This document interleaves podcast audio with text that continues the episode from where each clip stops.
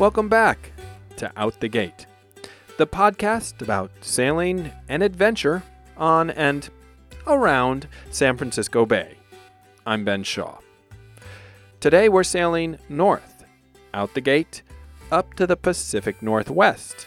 We're headed to Bainbridge Island, where Ben Dorr runs an adventure charter business called Sail Bainbridge.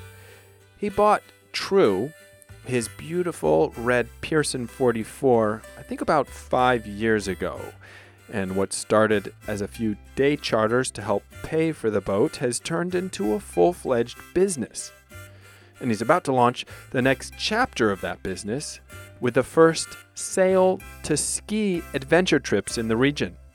Imagine sailing across the Strait of Georgia into the fjordlands of British Columbia to a spot only accessible by boat, then hiking through a temperate rainforest with your skis on your back to reach untouched slopes of snow.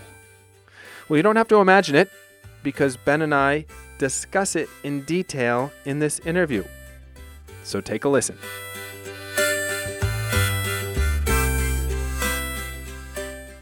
Welcome to the show, Ben. It's great to have you on. I've been following your exploits with your own business and your work with Andy Schell and Mia with 59 North. Thanks for joining us on the podcast. Yeah, thanks for having me. Tell us a bit about your business, where you're located, and what you do. My business is basically um, a, a captain's charter, uh, single boat operation and I run the boat on my own, single-handed. Uh, very occasionally hire crew or bring uh, friends along. If you want to hang out with me during the summer, you have to just come pretend to be crew Nice. um, and hang out on the boat with me because we're quite busy. Uh, so yeah, we just we do day sails, everything from two hours, half days, full days, uh, overnights, multi days, you know, week long trips in the San Juan Islands, and we are now expanding. And in the springtime, we're going to be running more adventure trips, uh, doing sail to ski adventures in British Columbia in the Fjordlands of awesome. British Columbia. That's exciting. I want to hear more about that. But um, first, tell us where you where you're based and the boat. Tell us a little bit about the boat. We're based on Bainbridge Island, Washington. So we're a 35 minute ferry ride directly across from downtown Seattle. We Is this where you grew up? Are you are you from uh, Pacific not Northwest? at all, not at all. I've only been here for a decade. Well, I've been in the Northwest for almost 20 years, but um, just a decade on Bainbridge. Um, I was born in New Orleans, Louisiana, and grew up upriver uh, in St. Louis, Missouri, which was kind of a cool location for adventuring um, as a younger person because I could drive to either coast or fly to either coast um, with relative ease. So I got to, I think, having grown up in the middle of the country, I explored more of the entire country than I might have if I grew up on a coast. If that makes sense. Mm-hmm. And you actually Um, learned to sail in, on the Atlantic coast, right, in Florida? Um, well, I first sailed on the Atlantic coast with my grandfather. I wouldn't say I learned to sail. I, I only went out with him a handful of times before. I think when he turned 70, my grandmother uh, was like, You got to sell your boat because he was going out on his own and it made her all nervous. So as soon as I'd been on his sailboat, I always wanted to be on boats. I Is it really- something that goes back generations for you, or is it was it just your grandfather? I think my grand. I, well, I don't know. You know, it's actually it- it's funny. My grandfather, my mom's dad, i- is the grandfather that I'm speaking of in Florida, and he um, he was into sailing, just just loved it, and he grew up in Nice, France. So he was always seeing. Uh, it was it wasn't like fancy yachts coming in back then, but there were sail powered fishing vessels, and there were all kinds of you know cool things pre-war. Um, and then uh, and then I just fairly recently, just this last Christmas, I was in northern Florida where my grandmother on the other side uh, lives, and my grandfather on that side has passed as well now on, on my father's side.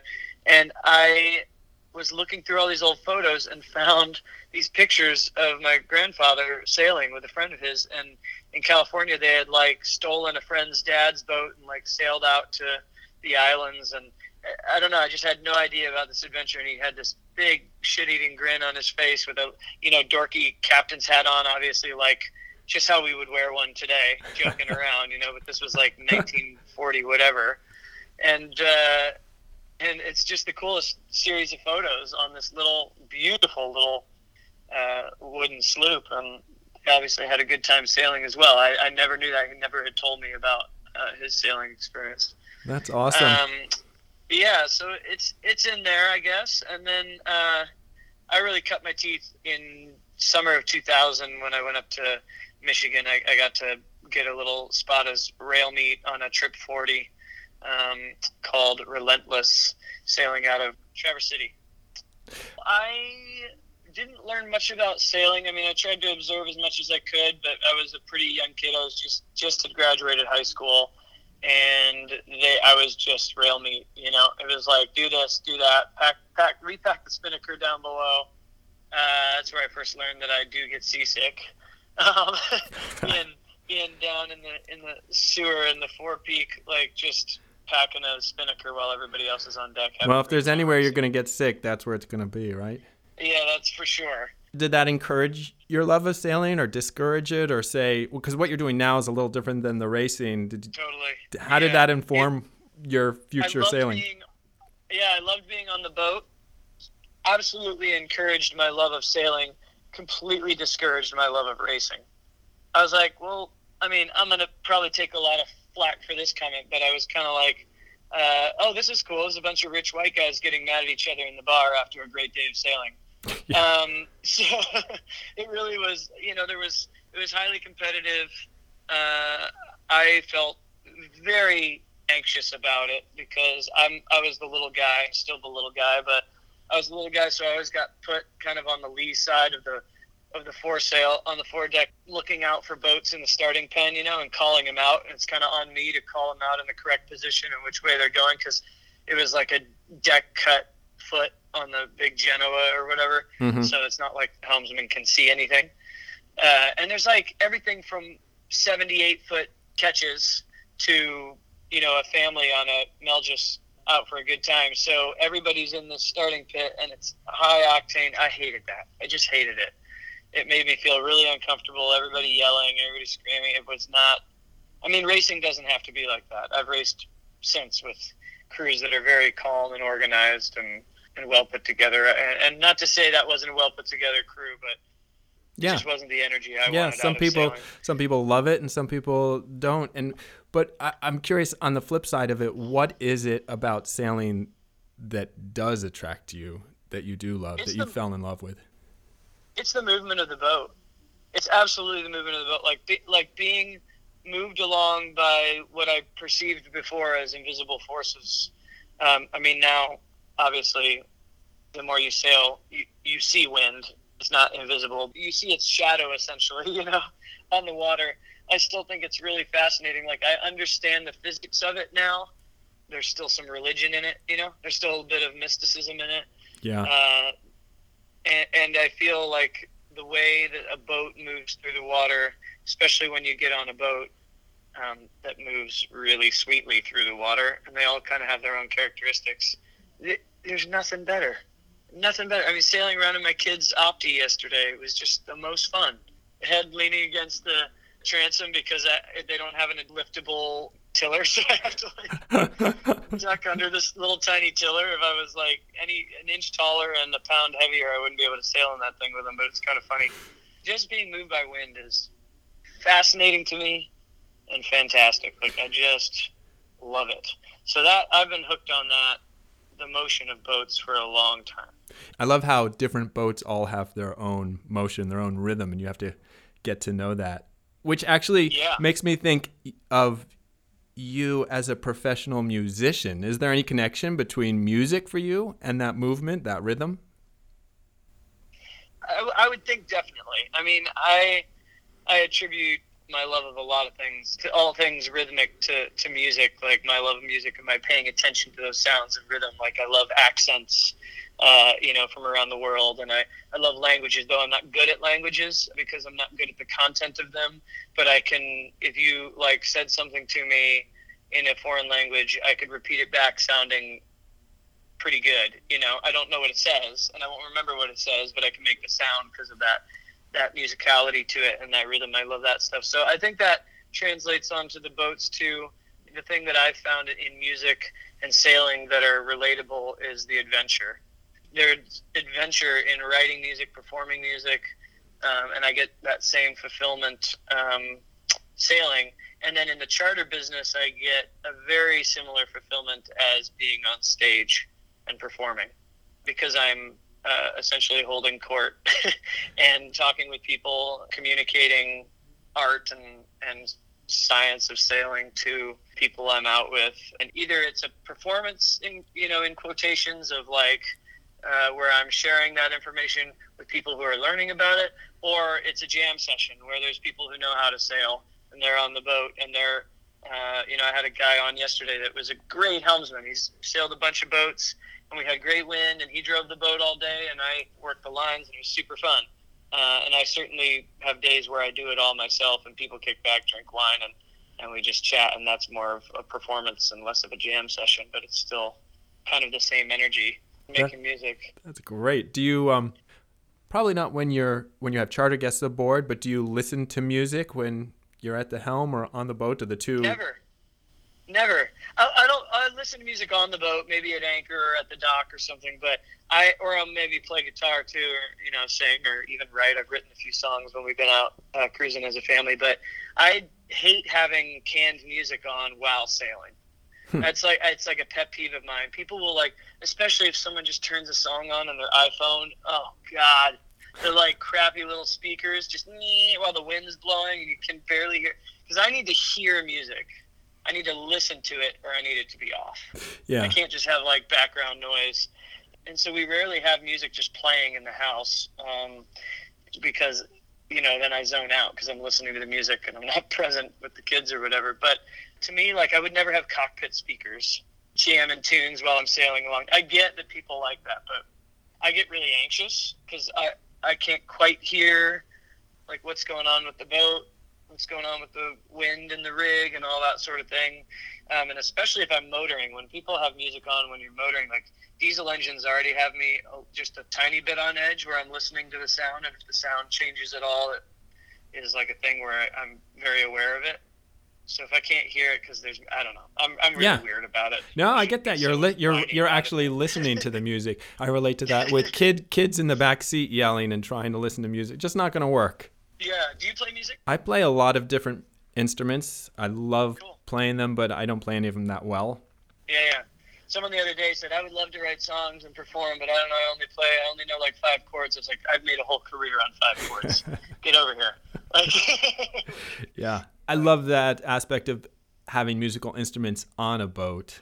I was at a, wooden boat show recently, and somebody had a little squeeze box, and they were sitting in a cockpit, oh, and I was just like, "Oh, that's that's what I need. That's the next instrument I need to learn." yeah, I have I have a little Italian concertina that was my sailing grandfather's. Wow. Um, I should learn how to play it. It's quite hard.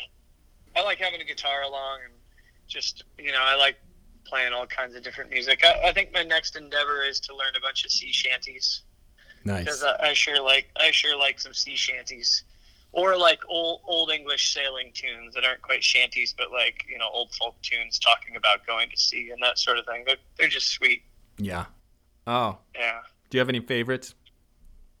Put you yeah, on the spot here. Uh, no, no, I do. Like my go-to is uh, "Off to Sea Once More" or "Go to Sea Once More." There's a lot of different titles and uh, Andy's, uh, I think he's playing that at the end of his podcast. The, the Shanty Choir um, does a version of that. Not my favorite version. They sing it beautifully, but it's not my favorite arrangement.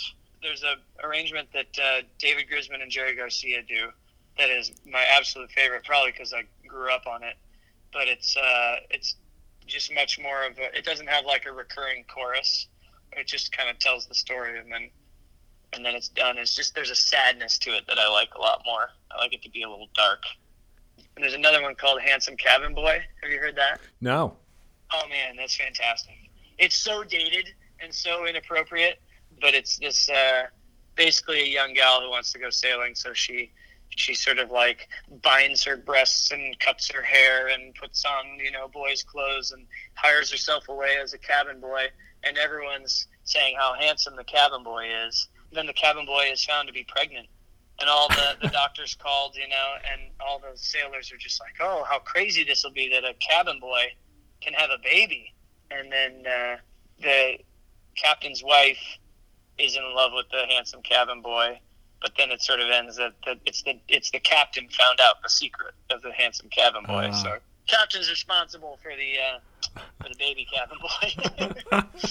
so anyway, it's just oh, like such it. a convoluted, twisted little little tale. That's great and has a great melody and, and tune. How did you decide to turn this passion for sailing into a business? Was there a I moment? I stumbled on it. no. Well, sort of, yes, but it was my wife's idea. We uh, like we all the best buy, ideas. Like all the best ideas. When we bought our first boat, it was my wife's idea too. And I told it. This old sailor said, uh, "How's your wife feel about the boat idea?" And I said it was her idea, and he said, mm, "She'll forget that soon enough," which was great. it was such a great moment. We're, we had a couple boats before this, smaller boats, Catalina 22 and a Newport 28, and we were sitting in an anchorage in the North Cove of Jones Island in the San Juan Islands north of here. Just gorgeous little cove, one of our favorites.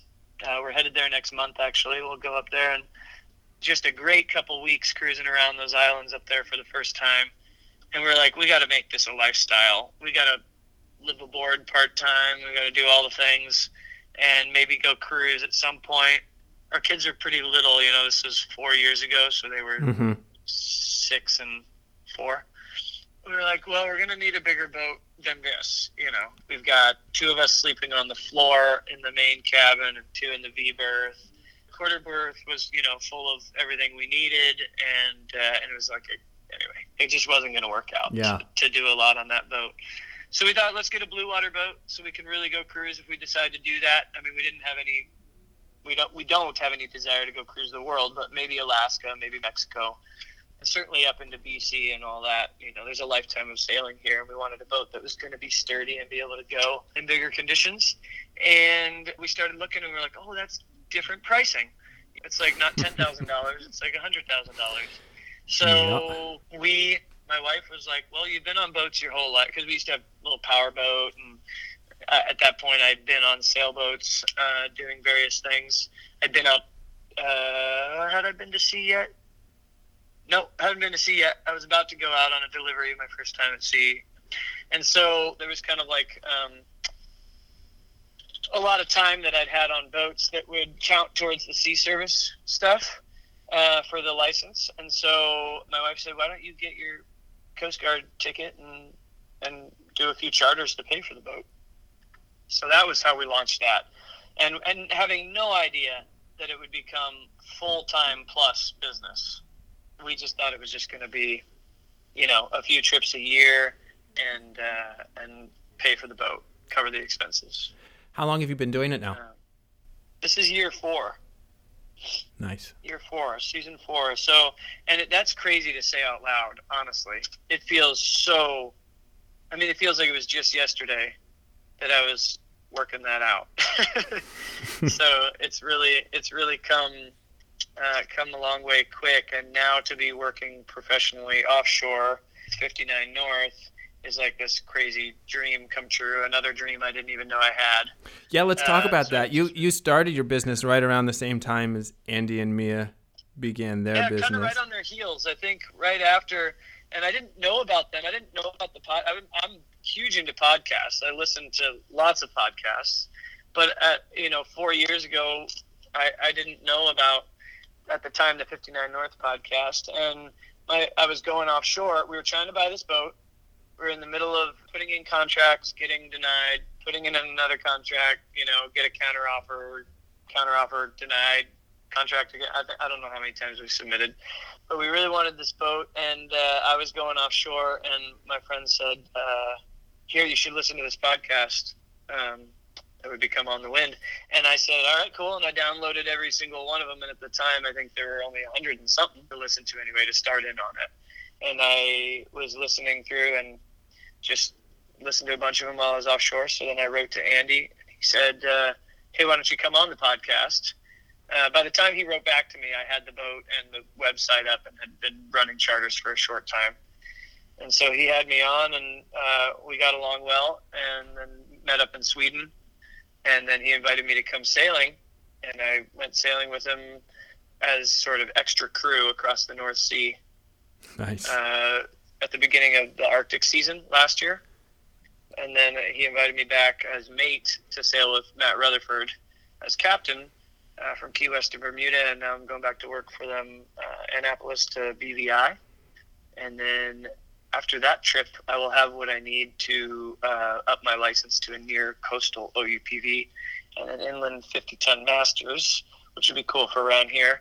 And so I'll be able to relieve captain on Isbjorn That um, is great. and I can say that out loud because Andy said it on his own podcast. So the cat is out of the put it out bag. there, the- Yeah. No, I think uh, I mean that's kind of been he's he's really a wonderful human. Uh, he and Mia both like just given me these opportunities to to really expand. I mean the, the expansion of my career was kind of overnight because of the opportunities they've provided for me uh, to, to sail offshore. That's just changed the game completely. And, and having sailed on Isbjorn, I feel like I could confidently, with some anxiousness for sure, uh, and some reserve, but confidently uh, skipper that boat offshore now. Having done two passages on her, she's a really, really sturdy boat. Very, very simple systems and everything. But it'll be nice to get another 1,800 miles in on her before we approach that. You touched on the sail ski adventures. Tell us more about that trip and what your plans are with that, because that's exciting. Yeah, that's the dream. Really, I mean, I, I love these day sails, and I'll, I'll never, uh, well, never say never, but uh, at this point, I'm not walking away from that side of the business because, uh, you know, going out for two hours or four hours or eight hours or whatever with people, and they're enjoying the sailing. That's great, and it's also this is the bread and butter as far as the cash flow goes. These three, maybe four months that we get in the summer, uh, and that. But but I really um, am always seeking the adventure, um, and it kind of came clear. I'm in my late 30s with two kids, and I was like, you know, I, I'm not old. I still have a lot of years of adventuring left, but I'm also not getting any younger, so I want to be doing these adventures. Um, and I used to do mountaineering and climbing and more skiing and all that sort of thing, and so I really wanted to get back into the mountains and and get out to sea. And so uh, with 59 North, I'm getting out to sea, and with my own operation, um, I was sitting with my friend uh, Andy Cochran in in the pub right here up up above our docks, and uh, when he had rolled through town, and, and we were just uh, having a couple beers and, and shut down the place. I think they close at 10 in the winter, and we're sitting there at like one in the morning, still chatting, uh, which is the fun part about being in a small town. And uh, Andy said, "What's the next thing you want to do?" And I said, "Sail to ski." And he said, "Okay, well, let's do it. How do we do that?" He's a backcountry skier and uh, and a outdoor adventure. Oh God, I think he hates the term adventure writer, but um, you know, whatever. I don't know what the terminology. He's a writer. but He's a photographer, and he produces content uh, for brands a lot of the time. So he said, "Well, let's get some sponsorship and uh, let's put a team together and let's go do it."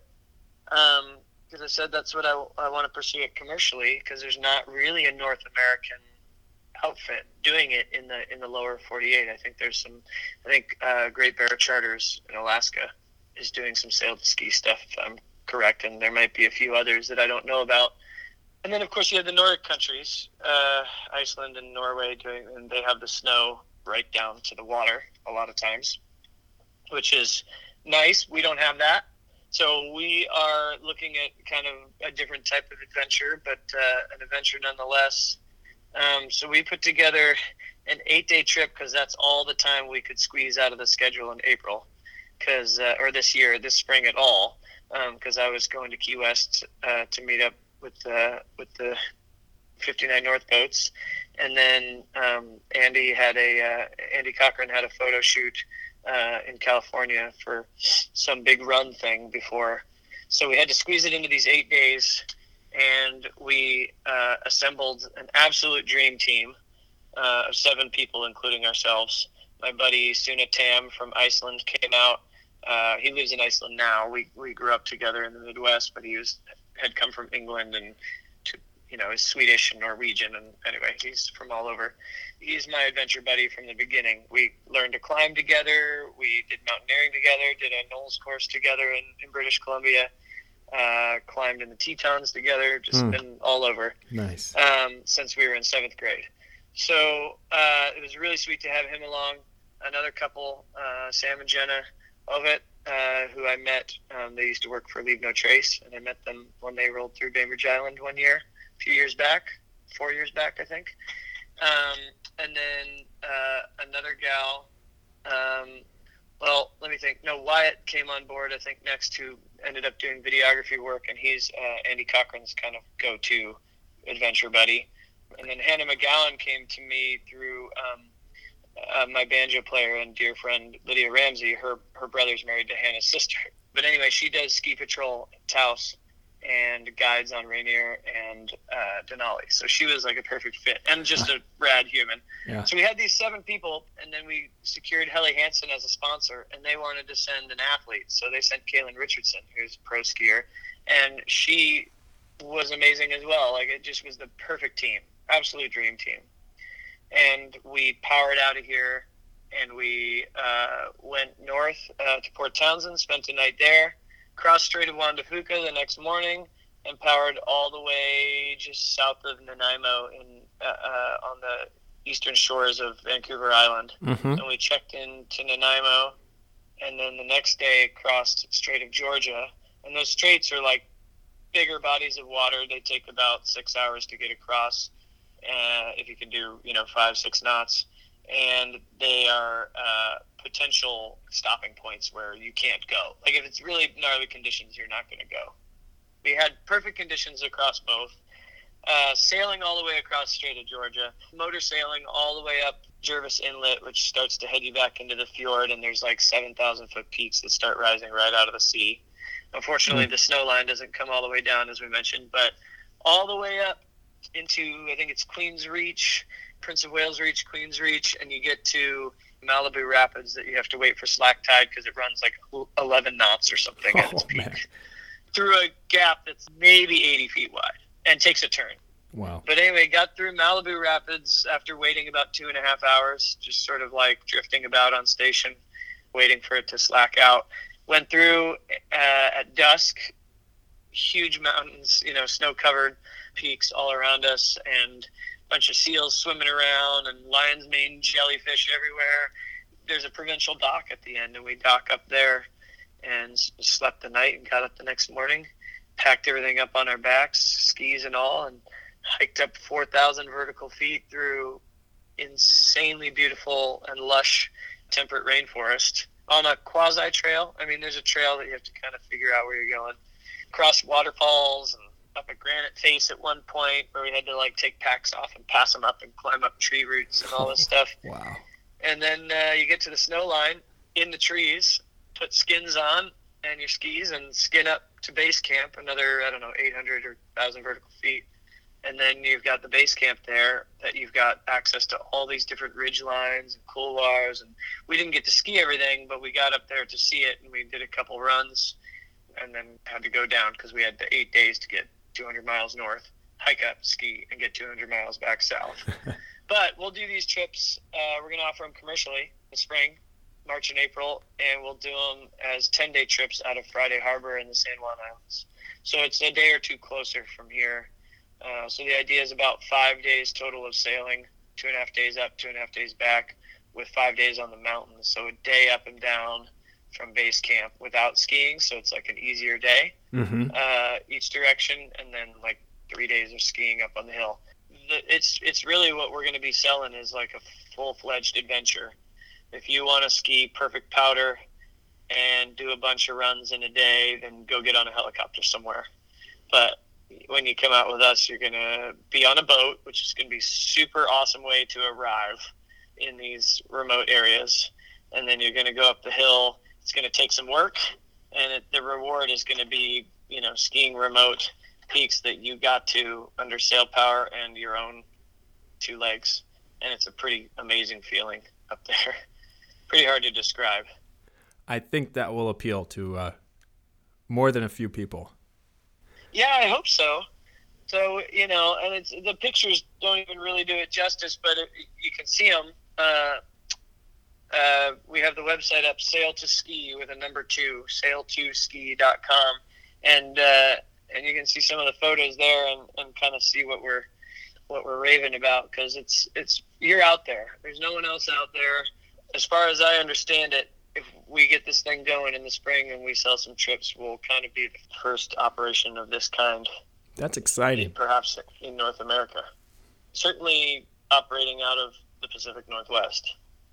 I was wondering if you could explain to Bay Area sailors the unique aspects of sailing in the Pacific Northwest with the islands yeah. and the fjords and you know it's not a it's not that far from here and the it's- opportunities for cruising are just astounding. Yeah, I think up here what we've got going for us is fairly moderate weather. Oftentimes in the summer the winds are lighter, and so that's that's interesting, especially running a sailing charter business. Uh, people don't Yeah. love drifting about. I mean, it's better than not drifting about. The one thing that we have is all these little islands that are close. Seattle's close. We have Blake Island to the south from here, which is an hour south uh, and is a state park um, up north in the San Juan Islands, and then the Canadian Gulf Islands, which is just the same thing as the San Juans. We just have an arbitrary border. And actually, the San Juan Islands sort of sit up into the Canadian border. If you drew a straight line across. Huh. So yeah, it was a like disputed thing way back, and, and we kept the San Juan Islands. They took the Gulf Islands. Um, but so we they're just sort of like yin yanged in together, and so it's all the same. So it's like, I mean, you have to check in at a at a port of entry, but then it's just like sort of endless. But then when you go further north from there, I'm talking like one day further north, it starts to get way incredible. I mean, where we went up to Princess Louisa, I mean that was like two days further north, but I mean these fjordlands, and then you go up to Desolation Sound, which has 80 degree water. The way it gets trapped in there, Mm. it's like tropical. People are swimming around, jumping off paddle boards, you know, snorkeling, all kinds of stuff you don't usually get to do in the Northwest. That's pretty far north. Like you want to take probably three weeks to do that trip, so you can take a week to go up, uh, a week up there, and then a week coming home. So for folks in the Bay Area who um, want to possibly come sailing with you, where can they get information about chartering? Well, Sail Bainbridge is our website. S A I L, of course. Bainbridge is B A I N B R I D G E. So sailbainbridge.com um, is our, our website, and we do all kinds of customizable things. We don't get to go really far north in the summer. We usually do like a minimum week long trip in the San Juan Islands because we got to get the boat up there and back. And if we're not committing to a week, it's too Yeah. much lost work Yeah. here. September this year, we, we can offer uh, as small as two night minimums because the boat will already be up there in uh, September. So from September 6th, the evening of September 6th on, we've got kind of a rare opportunity there this year. Um, also, South Sound, uh, when you go out of our harbor and turn right and go south, there's like a whole lifetime of sailing down there. So there's just a ton to explore. If anyone gets bored sailing around here, cruising around here, it's because they're not, they're just doing the same old thing over and over again. Yeah. yeah.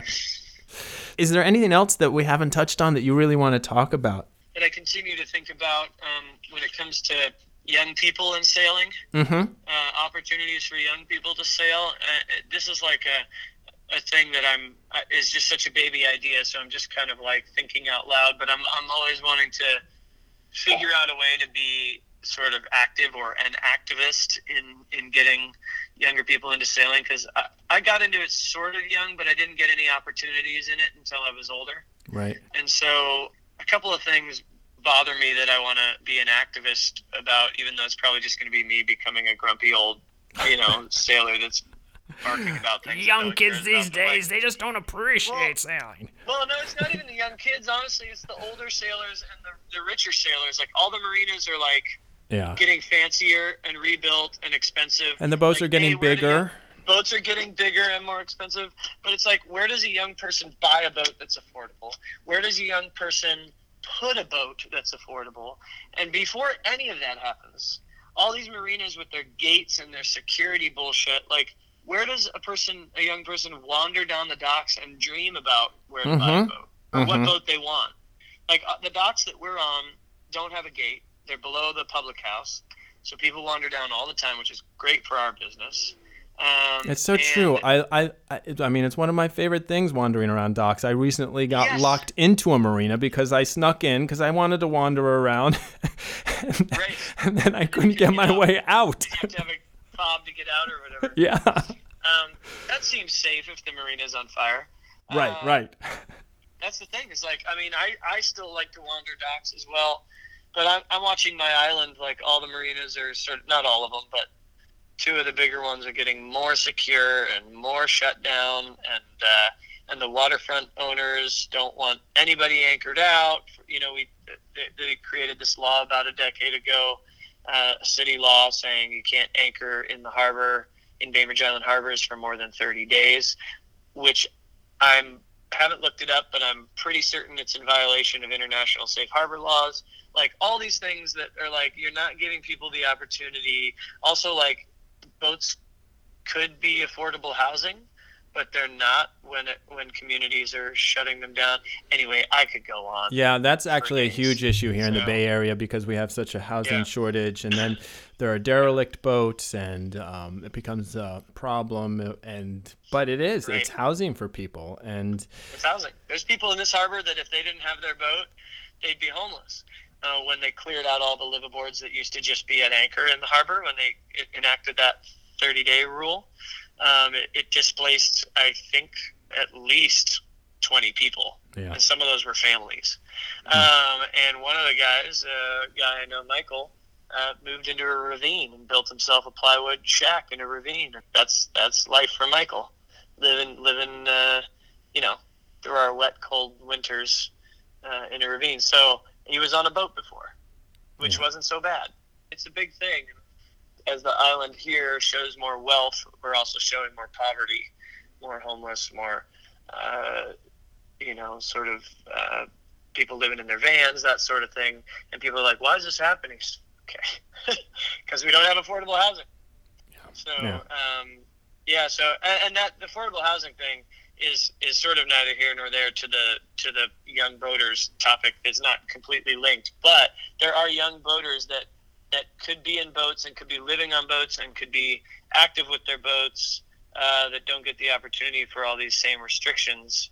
yeah. It's about know. Opportunity and exposure, and and and trying to create that equitably for young people. Yeah, and then the art and joy of sailing. Right. uh, and the work of sailing. There's, Right. There are sailing jobs out there too, um, and that would be cool to see, like more more programs too, where people have the opportunity to to train on boats and then get work on boats. Well, I look forward to following how this idea goes.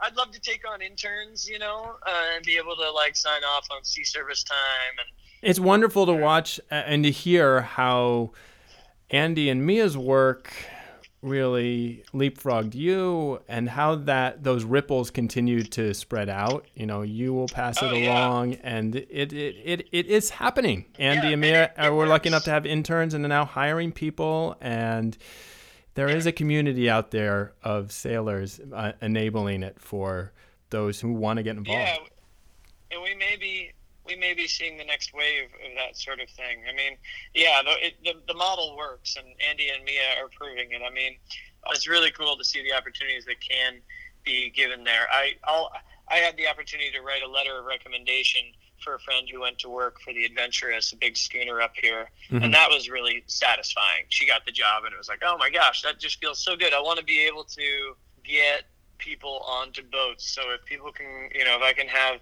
some high school kid come hang for the summer and help me, and in return learn how to operate this boat and have experience on uh, on a boat, um, and then go off and say, hey, here's my resume piece to go on this tall ship or whatever. Uh, I definitely want to be involved in that.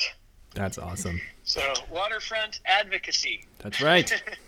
more like on the water ad- On the water. That's what I'm talking about. Yeah. Getting out there on the water. So very good.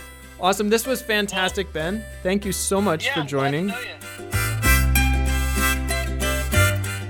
As Ben mentioned in the interview, he has two websites one for the regular charters, that's sailbainbridge.com. And if you want more info on the sail to ski trips, visit sail the number 2 ski.com. That excursion, I have to tell you, sounds like a blast. That wraps up this week's show. If you're enjoying the podcast, it would be really great if you could leave a comment in Apple Podcasts because more positive reviews there help bump the show's rating. As always, I also love hearing from listeners, so feel free to reach out to me at outthegatesailing at gmail.com. I'm Ben Shaw, host and producer of the show. Until next week, smooth sailing.